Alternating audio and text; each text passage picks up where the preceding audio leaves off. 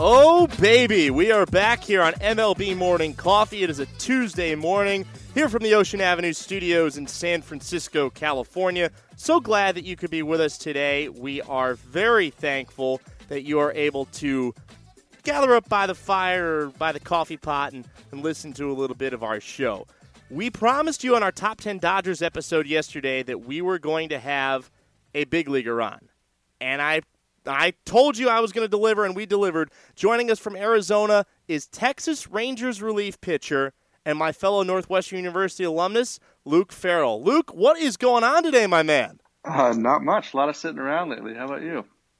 Uh, you know, just trying to pump out audio content as much as possible and uh, you know get a little home workout in. I've come up with this like nine mile walking route from where I live to the ocean. How many miles? So Nine miles, yeah. So I live on Ocean Avenue, and it's about four and a half miles to the actual ocean.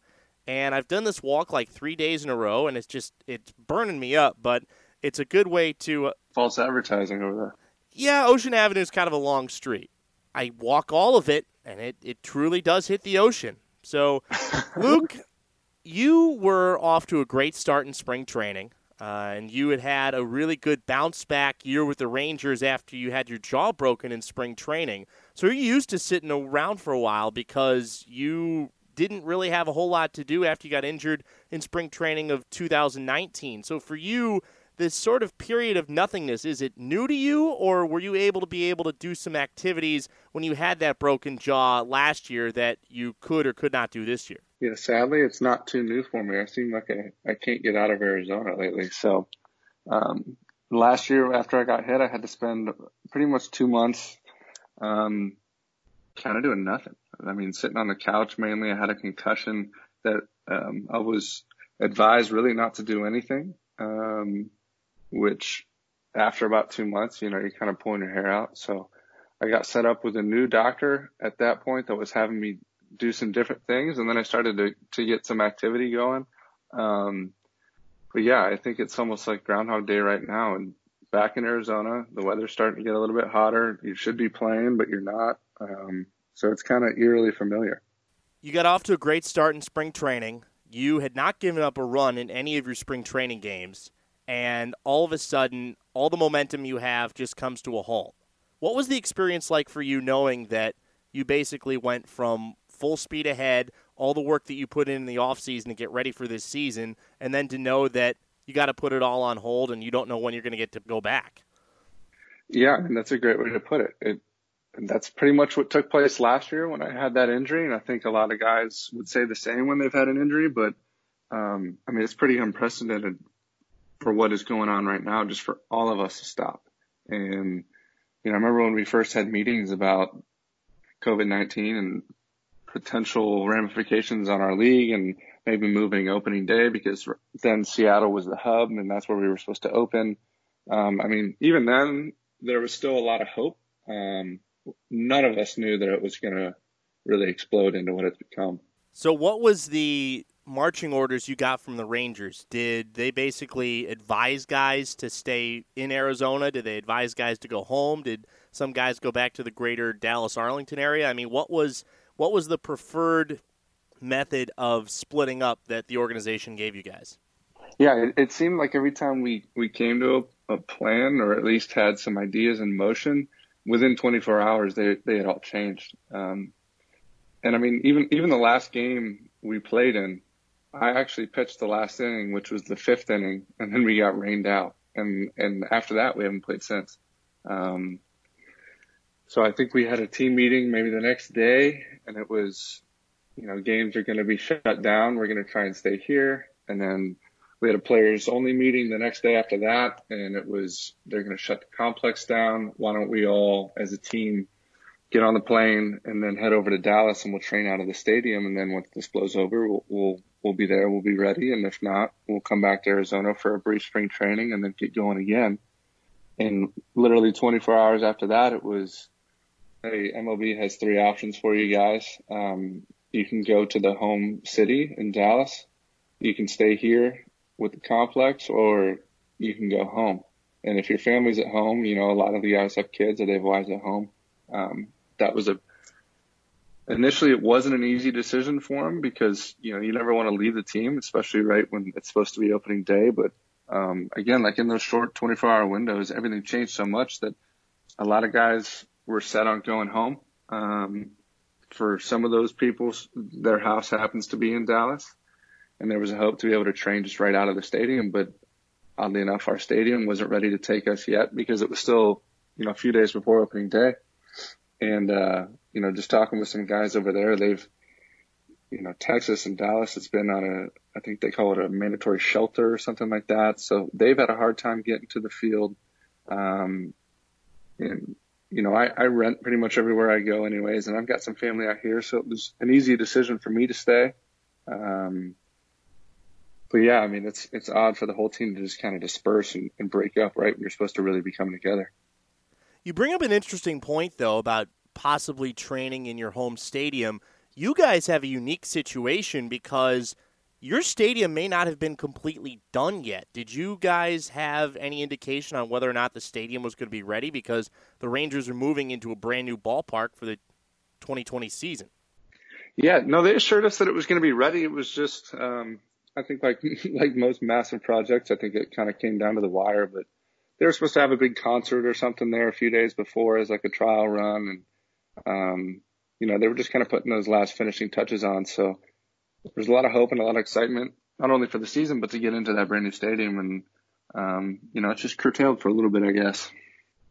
We're talking with Luke Farrell here, Rangers reliever on MLB Morning Coffee.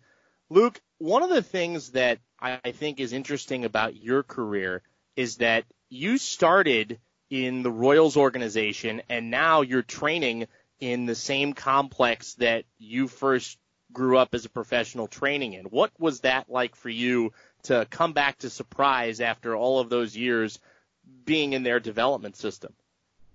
Yeah, it was pretty cool. I mean, like like most people, I think you want to be familiar with your surroundings. So um, when I went over to Texas, I had a really good idea of, you know, that area and the lay of the land, I guess, and happened to know some people that were already there. And then just across the parking lot, you got, you know, at that point, not as many guys as I came up with, but still a handful of players that I that I played with on the team and in Kansas City and stuff. So um, a lot of familiar faces, especially in spring training when you happen to play the team that's across the parking lot most often. Give me the sense of excitement when you get that call when you first got drafted by the Royals. I can tell you exactly where I was when you got drafted. I actually know. I actually know exactly where I was when you got drafted. I was at an overpass McDonald's in Western New York I was driving along with two other Northwestern broadcast students out to Cape Cod for our first Cape League season. We were staying the night in Albany, New York, and our phones dinged, and it just said Luke Farrell selected in sixth round by the Kansas City Royals. And I'm like, oh my gosh, a Northwestern Wildcat has been taken in the draft. So, what was that experience like for you? I'm sure a lot more exciting than ordering McDonald's west of Albany, New York. That's pretty cool. I'd never heard that story from you. And even better to be going out to Cape Cod for a summer. There's not many better places to spend it than there. No, sir. It was on my birthday. Um, got drafted on my birthday. So that was pretty cool. Um, but I was, we were in the middle of finals week being Northwestern. So that trimester got me and, um, finals week was in that first part of June. So I think I was sitting around, uh, our baseball house that I know you've been to a time or two. And, um, had a group of friends around me and um, had some phone calls in with my agent stuff, and then he sent me a text. He said, "Watch the ticker," and I saw my name go by and my name get announced, and yeah, I mean, pretty cool. Tears, tears of joy for sure. You want to know something else? Maybe you did or did not know this. You said the baseball house where I had visited a time or two. Well, maybe you don't know this, but guess who moved in there after you moved out? No way. Did you spend a summer there? I spent two years there. we lived in that house. My fraternity and I lived in that house for two years. I lived in Lenny's old room, and my buddy, my buddy Carl lived in your room. Oh my gosh! I always wondered who had taken it over. Well, you know what's funny actually, and this doesn't really mean a whole lot to anybody that didn't go to Northwestern or didn't associate with uh, with either of our two groups, but I actually bought Colby's mattress and his printer and hauled them from the second floor all the way down to the basement. Sounds like a raw deal. No, he gave me a pretty good deal on the stuff. I still am actually using that printer today.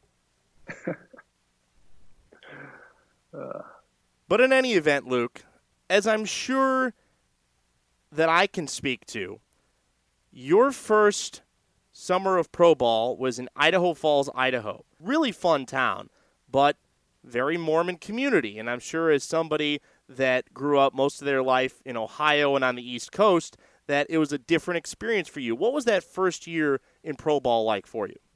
Yeah, man, it really was. We had a collection of guys from all over. I mean, we had college, high school, JUCO, um, Venezuelans, Dominicans, Puerto Ricans. Um, so that's one of the biggest adjustments when you first get into pro ball is okay, now you're playing with all different age groups, all different countries, background, languages.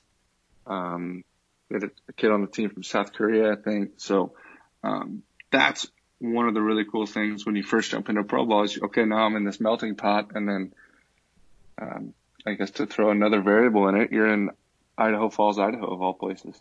Um, so that was my first experience being in the Northwest, and um, I got to do some really cool things. I met some really interesting people. Um, one of them was uh, a professional stuntman in LA, and he used to come up to Idaho spend the summers up there and he had a ranch. He kept some horses up there.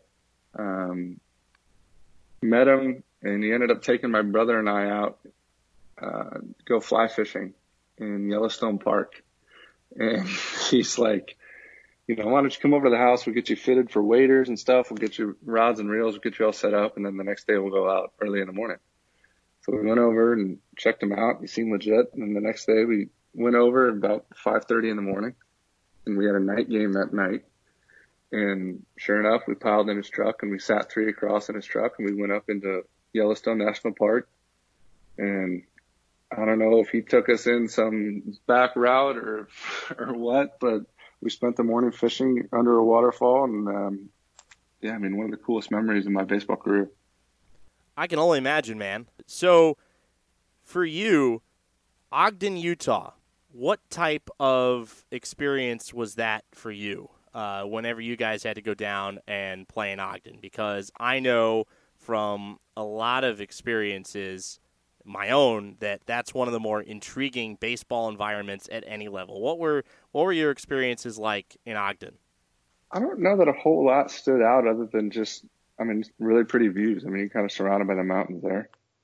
The count is Full Blah. Do you remember that? What is it? The count is Full Blah. So on the video board, their GM uh, does this does this recording like the count from Sesame Street, and it has this little ticker, and it just says the count is full. Blah.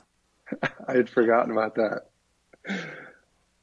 Yeah, that's that's why I'm uh, that's why I'm here to uh, to remind you to uh, to give you to give you all of those uh, fantastic memories of of that time in Ogden, Utah. The intricacies of the Pioneer League.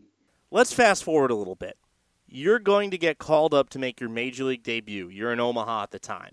Your dad is the manager of the Red Sox, and he is able to take a one day leave of absence to come and watch you pitch during your debut.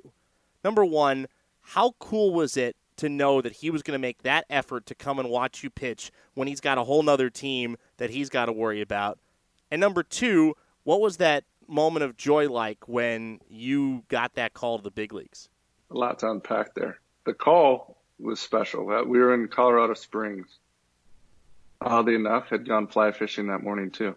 That's I just realized that. So, so I guess fly fishing is definitely what uh, what stands out about all of this. Yeah, maybe I need to go do that more often. Um, no, but we had we had played a game in Colorado Springs, and the Royals had a doubleheader coming up, so there was talk that they were going to need another starter, and I had been going really well, and got pulled into the into the office, and I think as soon as I was going in there, I knew I knew it was up, so my heart started racing a little bit. And I mean, I'll never forget it. The office in Colorado Springs, which is no longer a AAA team, I think. They're a Pioneer League team now. Yeah, so pretty dated place. I mean, tough clubhouse, pretty small, full of guys, and then the coach's room is, I mean, it's five feet by five feet. It must have been. So I'm standing in there pretty much shoulder to shoulder with these four coaches, and um, they told me I was going to go up and make a start, pack my bags. Um, came out, it was claps and cheers and hugs from all my teammates, and um, a lot of phone calls after that. So, yeah, one of the best days of my life right there. And then, um, as far as my dad being able to come to the game, he didn't, uh, he actually didn't really tell me that he was going to come. I think he tried to surprise me and he tried to not add a lot more pressure to it. And then the night before that game, it was a, a day night doubleheader. I think I saw on Twitter at like midnight or something because, you know, I'm not sleeping. So midnight or 1 a.m. or something, I saw on Twitter that he had left the team and he was going to come out. So I texted him. I was like, "Is this for real?" Said, yeah, I'm on my way. So that was pretty cool. I mean, that had to be the biggest thrill in the world because you probably wouldn't have expected that, right? Like, there's you're probably thinking to yourself, you know, my dad's managing another big league team. There's no way that he's coming out to watch me pitch when he's got his team. I know, I know. Um, you know, it's kind of weird. You always, growing up around the game, you're around players all the time, and you look up to these guys, and then you get that phone call, and all of a sudden you're one of them. Um, and then for him to come and and experience it with me, you know, pretty special day. And then maybe even cooler, I think, was um, later on that season. Actually, I, I faced him. I faced the Red Sox. So uh, with him in the dugout, that was an even cooler experience. And I actually looked it up. You're the first player to ever pitch against his father's team. Crazy stat. It is a crazy stat, but it's one that I think is very rarely, if ever, going to happen. We're here with Luke Farrell, Texas Rangers pitcher, here on MLB Morning Coffee, a fellow Northwestern University alumnus, a fellow Pioneer League alumnus with myself. And Luke, I want to take you back to your college days. Northwestern has an agreement with the Cubs and with Wrigley Field to play a host of different events at Wrigley. You get the opportunity to start Northwestern's game against Michigan at Wrigley and you throw a complete game. You get picked up by the Cubs and walk me through what it was like the first time you got to step onto Wrigley Field again after you had thrown that complete game in college. Oof. I, I remember that too. Yeah. I was, uh, we had just gone back from Colorado. I had been called up like, I think Cubs opened up in Miami and then a couple days later they were in Colorado. So it was like first week of the season or something, second week. Um, got on the plane, went to Cleveland and then went back home to, to Chicago. And I think we landed pretty late, 1 a.m. or something after a night game and um, David Bote and I had just joined the team, and so we, you know, like anybody, you want to explore your new stadium, right? Your new dig. So we walked around the clubhouse and um, kind of took it all in, and then we went out on the field at about 1 a.m. And uh, I went out and just kind of walked around, walked around the outfield a little bit, just kind of took it in, and um, yeah, I, th- I think I thought back on that game and um, you know, touching that field in college and it seems so far away. And then a couple years later, you're there and you're and you're on that club.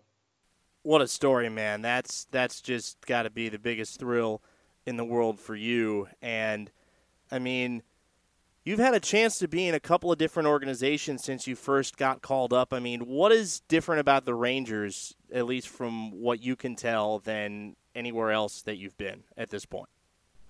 I think collectively, it's just the people. Um, I mean, I, I genuinely enjoy going in and, and being around the guys, being around the staff members, um, whether it's medical staff, training staff, players. Um, you know, last year I went on rehab assignment and I, I spent a month in double A. Um, there's just awesome people up and down the organization. And I think they care. Um, I think they, they put the player first, which I think can become rare at certain times. Um, and then just you know, more specifically in the major league clubhouse, it's just, I mean, it's a group of awesome people and it's, you know, hopefully we get back to playing this season. I, I know no one really knows what that status is, but, um, I think it's a pretty special group that, you know, again, I, I think it's hard to find 26 people or, or what, you know, if they expand rosters, whatever it is that, um, you know, they, they genuinely enjoy being around each other. And I think that goes a long way as far as winning games and having success on the field. What's it like playing for Chris Woodward? Being a relatively new manager and being a guy that was very recently, at least in terms of manager lore, a former player. Woody's been great. Um, the way he communicates with players is fantastic. Um, you know, I think he, he has his ideals and his virtues that he wants to instill in his team and he lives them out. And, you know, I don't think you can really ask much more than that. So, um, you know, he's checking in on all of us as well as other staff members and the concern right now. And, um, you know, yeah, we're concerned about baseball, but the concern right now is about everyone's health and everyone's family. Um, and so I think it's pretty cool and pretty refreshing to have somebody in leadership that, that carries out that message. What are you trying to do personally to stay active and stay healthy? I mean, are you allowed to, to go outside for walks? Do you try and hit the golf course if you can? Uh, you know, are you still able to, to continue your throwing program? I've hit the golf course a few times. I mean, you're in Arizona and they've kind of got it set up now where you really don't touch anything. Um, you know, and I'm, I'm pretty aware of washing my hands all the time or having Purell in my pocket everywhere I go, which is not what I thought I'd be doing a couple weeks ago, but um, we have our complex open to uh, to a few guys, so I'll go in a few days a week and and get off the mound and stay sharp and um, you know carry on with my lifts and my running and things like that. And you know another good thing about being stuck during this time and being stuck in Arizona is that you can't get outside. So you know whether it's going and hiking and you're not around anybody or just you know, walking out in the sun for a while, um, just to get out of the house, get out of that cabin fever. Luke, what is the one thing that you try and do to keep your mind on baseball while you know that actual baseball games are really far away at this point? That's a great question. Um, I think for me, it's just whenever I am working out or training or throwing, it's to just be totally present and be doing that and not be concerned on, oh man, we might not play in a month, two months, three months, whatever it is. Just, okay, this is my job. This is what I have to do right now. And if, you know, if you want to dwell on it after and be doomsday and, and have all these thoughts creep in, okay, but not while you're doing your work. Um, and I think away from the field, I do a pretty good job of not getting to that point. I mean, there's, there's a lot bigger things going on right now than baseball. There's a lot of people being affected by this much more than I am or my teammates are. Um, and so I, I certainly haven't lost sight of that. I mean, what the country is facing, what the world is facing as a whole is pretty unprecedented and something that, you know, at times I just can't wrap my head around the fact that it's actually happening. Um, so you just hope that, you know, we can figure out a way out of this sooner than later and, um, you know, get people healthy and, and back to their normal lives one of the most unique guys in baseball in terms of how he approaches every start, in terms of how he carries himself on the mound, is Corey Kluber. And now he's a teammate of yours. Granted, you didn't get to spend a whole lot of time with him compared to a lot of your other teammates because of the shortened spring training. But what have your experiences been like around Corey Kluber and, and watching how he gets prepared every time he takes the hill? I think that I think you kind of nailed it right there. You just kind of watch him. I mean, he's not a very verbal guy, but you watch the way he works. He's so consistent. Um, I mean, he, the way he plays catch, every throw has intent behind it. Um, you know, some people call him robotic, but when you think about what we're trying to do as pitcher, pitchers, it's repeated delivery over and over and over again and execute pitches. And that's the way he trains. And it's pretty unbelievable. I mean, what, two Cy Youngs, um, I mean, incredible pitcher, obviously. And then you just watch the way he does the small, minute details, which I know sound boring, but you understand, like, man, this guy just does everything with an intent and an intensity. And you can imagine why it builds up into, into the greatness that he has. And I mean, funny enough, I was at the field this morning throwing with our bullpen coach and he goes, Hey man, you got to check this out. And he shows me his phone and he's got like an eight second clip of Klub in his backyard. Um, back in Massachusetts and he's on a turf mound in his backyard throwing to a net. And I'm like, you know, it's, it's the same thought, you know, man, a couple weeks ago, we're getting ready to break for the season. And now you know, a Cy Young Award winner throwing bullpens into a net in his backyard. Yeah. From 2014 to 2018, with the exception of 2015, Kluber won at least 18 games in all of those years, winning the Cy Young in 2014 and in 2017. So, like, the guy knows how to prepare, and he's Incredible. so stoic in terms of, of how he takes the mound. I'm sure that you and, and others like you learn a lot from him. When the season does get underway, Luke, what's the best part about being a major leaguer? Like the off the field stuff? Is it the travel? Is it the accommodations? Because I know that you certainly don't miss the uh, the long bus rides from Idaho Falls to Grand Junction. Oh man, my back feels a lot better now than it, than it did back then. That's for sure. Um, being six six and sitting doubled up on a bus for 12 hours is nothing I miss. But the best thing off the field, about the big leagues. Yeah, I mean the travel's amazing. The food, I think the food is pretty great. Uh, I like to eat well um, and eat clean, and that's just much easier in the big leagues. I mean, there's always food. You're not, you're not. No one really gets there and loses weight, which is probably a bad thing. But I mean, you also have to eat at really weird times because you're playing right at dinner time. So a lot of baseball players, and it's pretty much the same from the minors on up, are eating a meal before the game and eating a meal after the game. And then there may be scenarios where you actually have a breakfast and then a lunch at around like a 2 o'clock or something. So it seems like the eating schedule for a baseball player at any level of professional ranks is pretty darn uh, pretty darn difficult to uh, to understand. Yeah, for sure. So yeah, you, you get a handful of uh, good breakfast spots, and you're just kind of crushing at the field. Other than that, and there's no shortage of food there. You know what was remarkable to me is that fans find out where you guys are staying like really, really quickly. And I'll give you an example of this, and I'm not going to give away this location. So I live in San Francisco. My gym is in downtown San Francisco.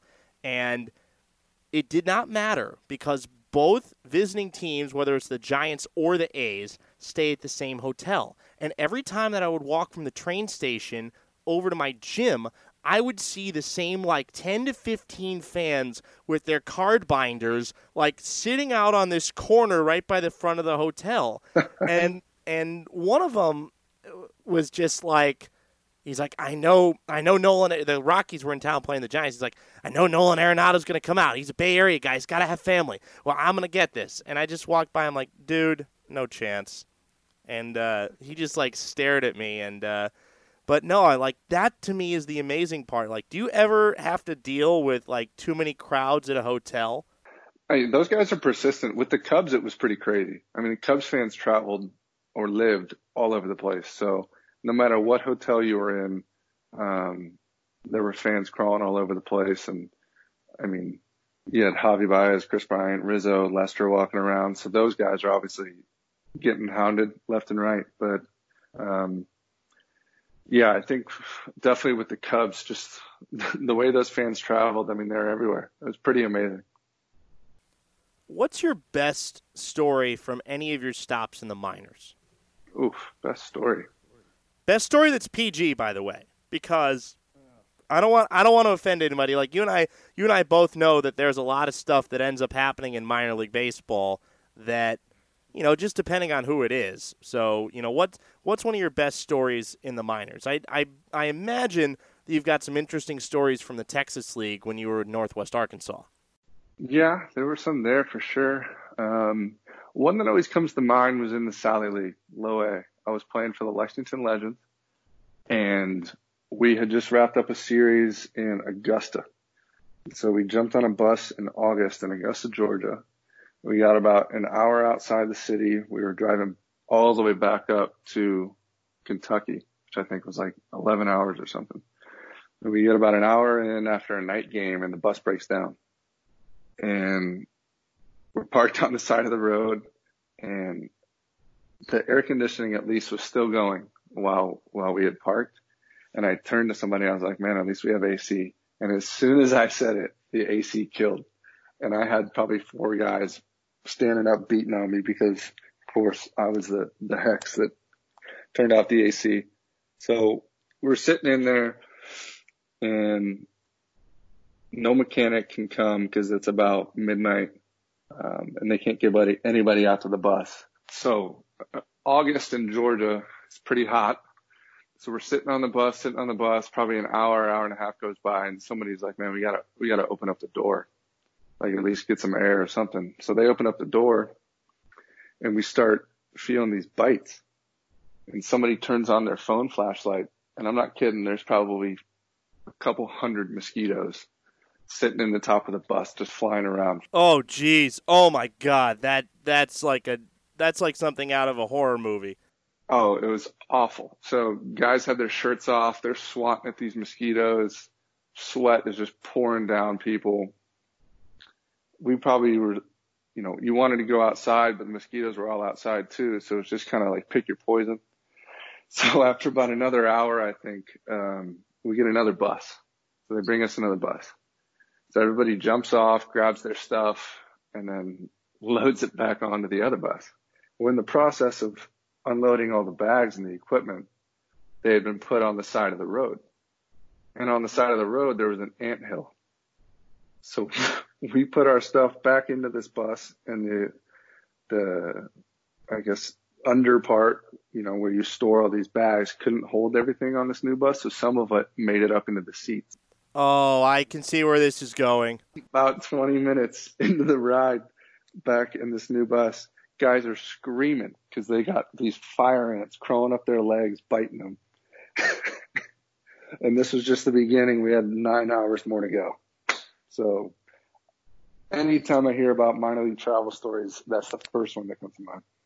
Luke Farrell, it has been an absolute pleasure to have you on here today. I do not want to take up too much more of your time. So uh, thanks for doing this, man, and uh, hopefully you'll have something positive on a baseball field to contribute to soon. I know that, like you said, you know baseball is somewhat secondary at this time, but uh, I certainly hope that we get to see you on a big league mound again real soon.